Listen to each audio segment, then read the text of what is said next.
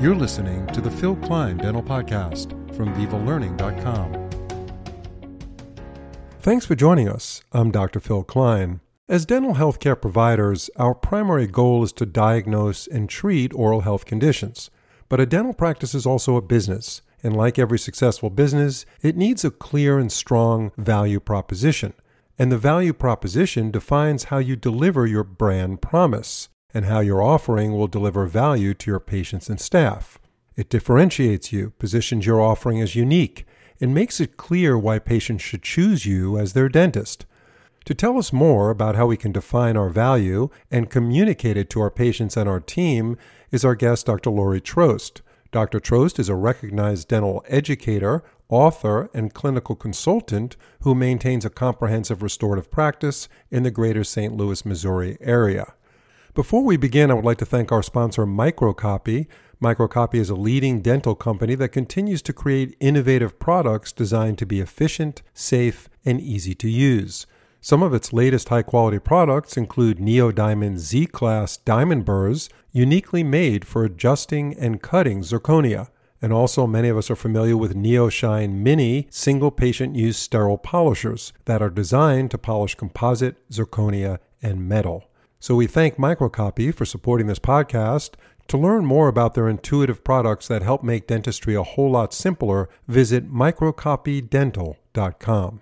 Dr. Trost, thanks for joining us. Hi there, Dr. Klein. How are you? Nice to be with you. As I mentioned in my introduction, dentistry is a business. And all businesses that sell services and products really have to define what their value proposition is, right? Because if they don't have that as a foundation, it's really hard to move forward and keep on track. So, to begin this podcast, briefly tell us what a value proposition is and why it's important for a practice to have one. A value proposition is really a very uh, a simple statement that's going to summarize what your patients should expect to experience and really why they choose you. It's got so much depth and breadth in it because it's more than a mission statement. It's a buy-in from the entire team.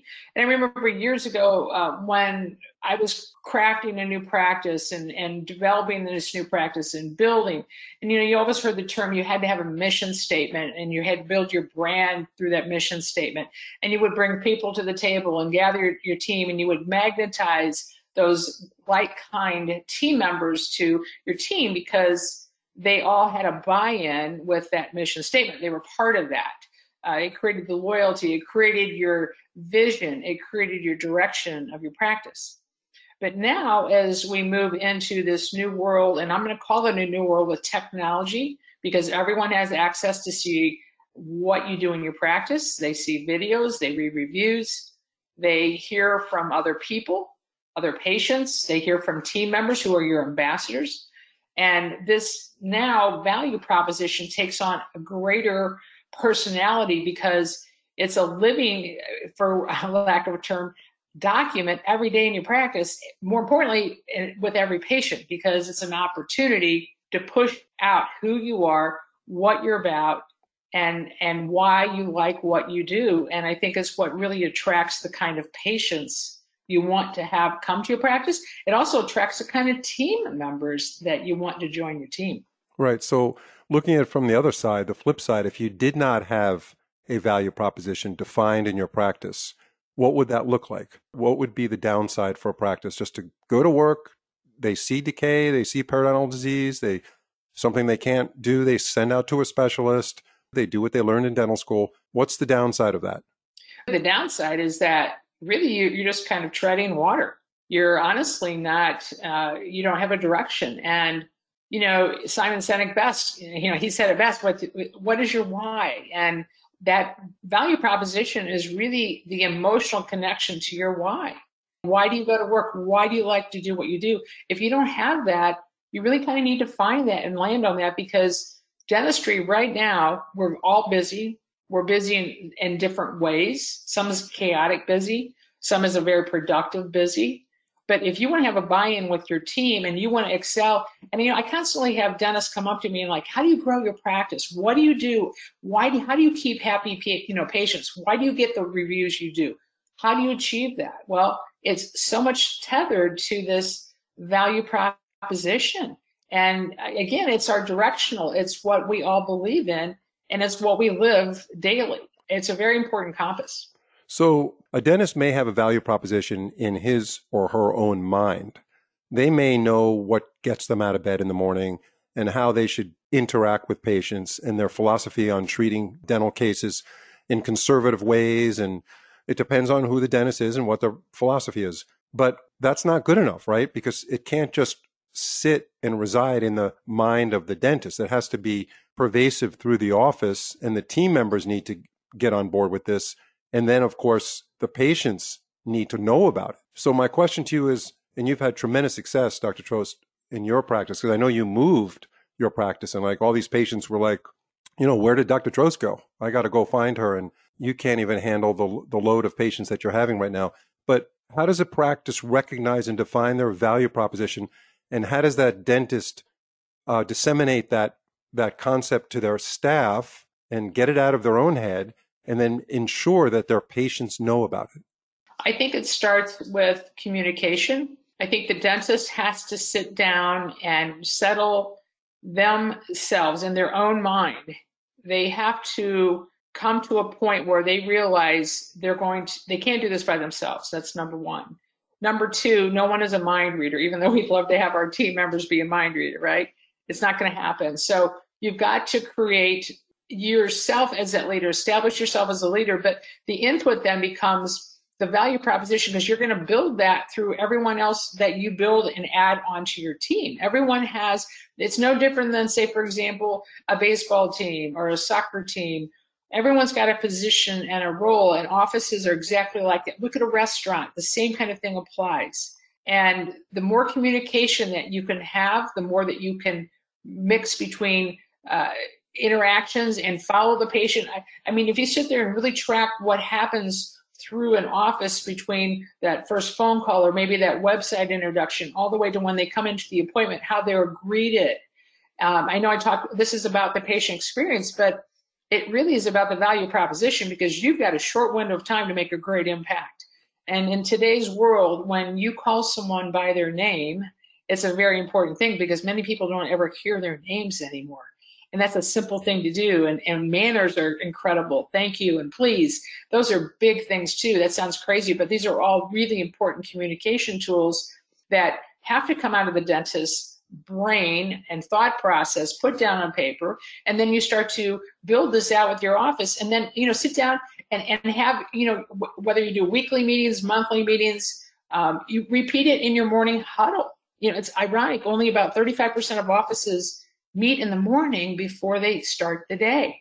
And it's a real simple thing. You could you could really start to see how this could develop but the more that you can communicate and and transfer the information transfer the experiences of what other patients are sharing with each of the team members because you might have the hygienist uh, checking out a patient and she might have said you know what? That assistant did the best x-rays i've ever had in my life. They need to know that. So it's internal but it's external too. So it has every, everyone has a component, everyone has a role, everyone should be contributing to what the value proposition is. And the communication is the first start, but the second is I really believe is education.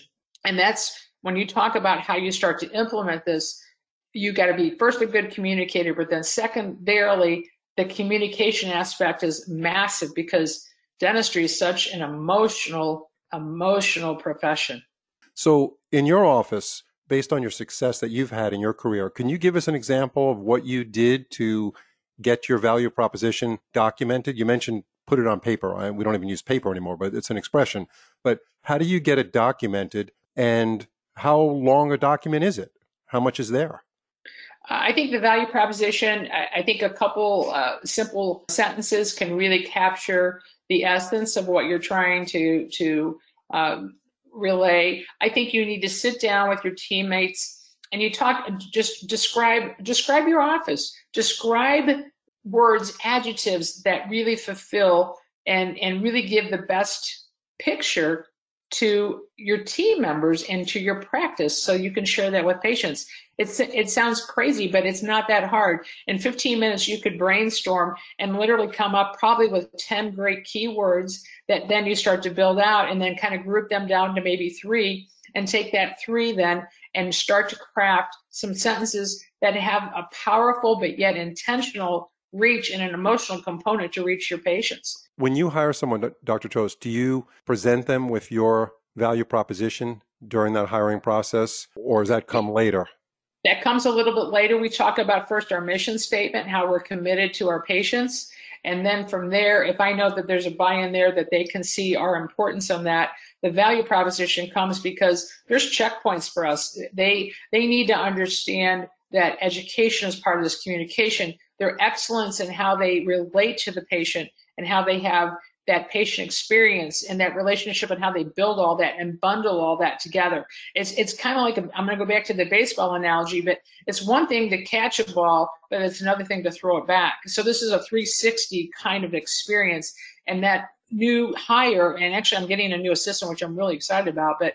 Um, it's going to be fun when when our interview process was with her she clearly understood what the mission statement was about we talked about that in depth and I, you know, one of the questions I asked her too was, "What's one of your proudest moments? What have you done that you're so proud of in dentistry? Share that." And that's a question that I think each of us should share and should live out through that value proposition weekly, if not daily, because that's why you're doing your why. That's why you're there in the profession and in the practice and treating patients. Right. So the mission statement is different than the value proposition, but they're related. They're very tied together. Yes. Right. Yes. Yeah. Yes. So you've been practicing quite a while now, and you have a lot of experience in clinical dentistry, running a practice. Give us an example of a value proposition that would apply to a dental practice, just for the sake of discussion. So, literally, um, I'm going to go back to the three keywords that I talked about because, and I'm going to be very clear the value proposition is, is not something necessarily that we share with patients, it's something that we live by. So, when you talk about that evolving and, and functional, living, breathing kind of way of life culture, that's what it is. And everyone understands those components, those three components. Uh, communication, education, and relationship for us are what are key. And we want to be able to strike each of those components, each and every patient. Probably one of the best examples I have, and I and I had I had two new patients in yesterday. Both are coming to me. They haven't been to the dentist in five years. They're both fearful to open their mouths. They're both fearful to share and show what they have. But honestly, when you can get past the emotion, you can start to connect with them. And I tell them, I want them to be educated. I'm very straightforward. I want to be able to share with them ideas. I want to tell them, first off, I'm, I'm here to help you. And I don't care. One of the things we talk about all the time with emergency patients, even, this is a great takeaway, again, through the value proposition. The first question we ask every emergency patient when they sit down, how can we help you? And then we be quiet. That sounds so very simple and basic, but you learn to listen and you learn to weave then in through that conversation where you need to go and take it down the road. Next, you're going to start to think about education. How do I get those patient's education piqued? How do I get them curious? How do I get them to feel better about themselves when maybe they walked in and they didn't even want to open their mouths? You know, the, one patient yesterday, she said to me, she goes, I feel so good that I'm here. I know I made the right decision. That's because I educated her. That's because we gave her a plan. That's another thing. You know, the education then, so many offices don't take the next step and really create a comprehensive treatment plan. And I share with patients constantly this is like a pie. You might not eat the whole pie at one time, but let's just do slice by slice. And guess what? Over a period of time, you're going to get the care you need and get your mouth restored. And that's a big, big concept, but you part down into a visual that people can understand. Use basic terms keep your treatment plan and your comprehensive treatment plans in a simple format. I don't think we need to go crazy with it, but I think we need to be able to communicate clearly and easily and succinctly, and everyone again is on the same page. I don't care if it's the assistant in the room, the you know the hygienist or the front office person. You've got to have everyone using the same terms. I don't care if it's a fractured tooth. I don't I don't care if it's an extraction that needs to be done, an endo, you name it all. We all have to have the same verbiage that we're using and scripting is critical there for that okay? When you get a patient that comes in that looks at themselves as a dental failure someone who has gone to many dentists in their life they're not doing well with their teeth they have gingivitis they have periodontal disease they've lost teeth and they don't have a very attractive smile they they look at themselves as like you know I've been to so many dentists I had some hopes with some dentists along the way it didn't work out. They almost make me feel like um unable to take care of my own teeth and they make me feel guilty.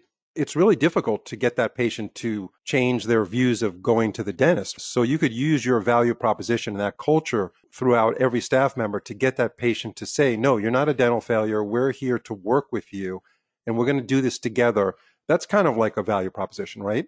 It totally is. It's a partnership. And I think so many people want that hand holding and, and especially patients because again, we're, we're very emotionally driven, fear driven often. I, we hear constantly, you know, I had a bad experience, right? So overcome that with an opportunity to partner with them. And I think once you relay that to them, that's very powerful. Right. So partnering, that is a subset of a larger value proposition for that practice. So let me get to my final question, and that is there's a lot of practice benefits here. Talk about some of the benefits that can be realized by the office when they start utilizing this effectively, this value proposition concept, and how long does it typically take to start to see these benefits materialize? So it's interesting. I think it takes probably, honestly, you're going to see a feedback uh, result in about three months. Okay, because I, I, I feel that once the team is on board and and you you you know it's one thing to set a goal another thing to create a system. And a value proposition is much of a system. You know, week one, the first month, week one, you start working more on your scripting on education. How do you make, how do you, how do you describe a fractured tooth? How do you, why do you need a crown? Why do you need a root canal? Why do you need scaling and root cleaning? And get your verbiage very clean and, and just, again, tighten it up, but show it and share it with compassion. That's all you have to do.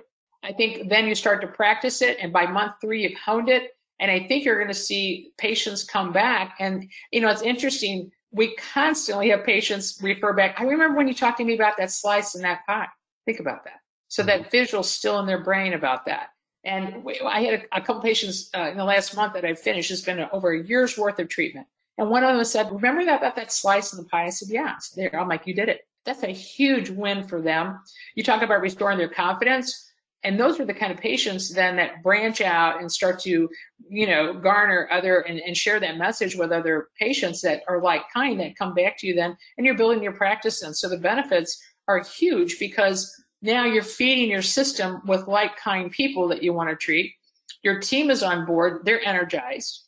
And you know one of the the things we're having to fight now is is just i hate to say this i hear offices that are one either board which are not many that they're not busy enough. But secondarily, there's so much chaos that's creating burnout.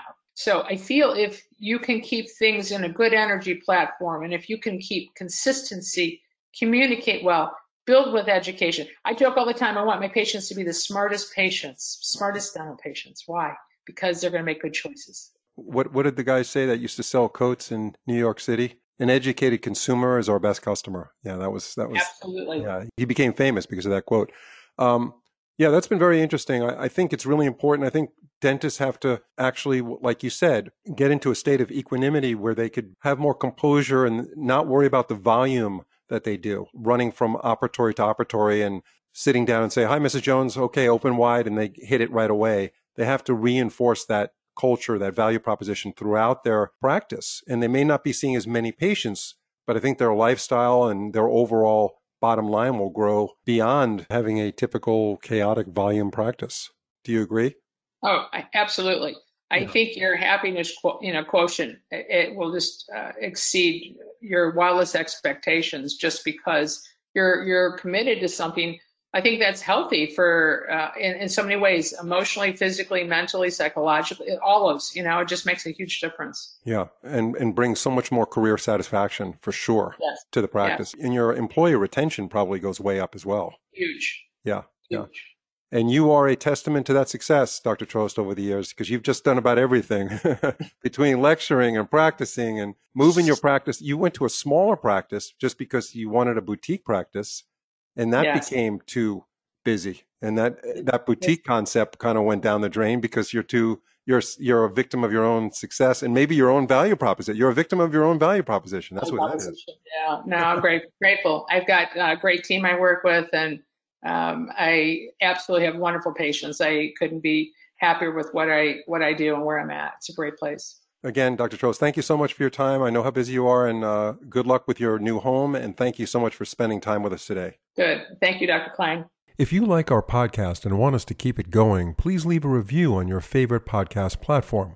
Leaving a review is a fantastic way to support us and help others discover our show. We really appreciate your support. See you on the next episode.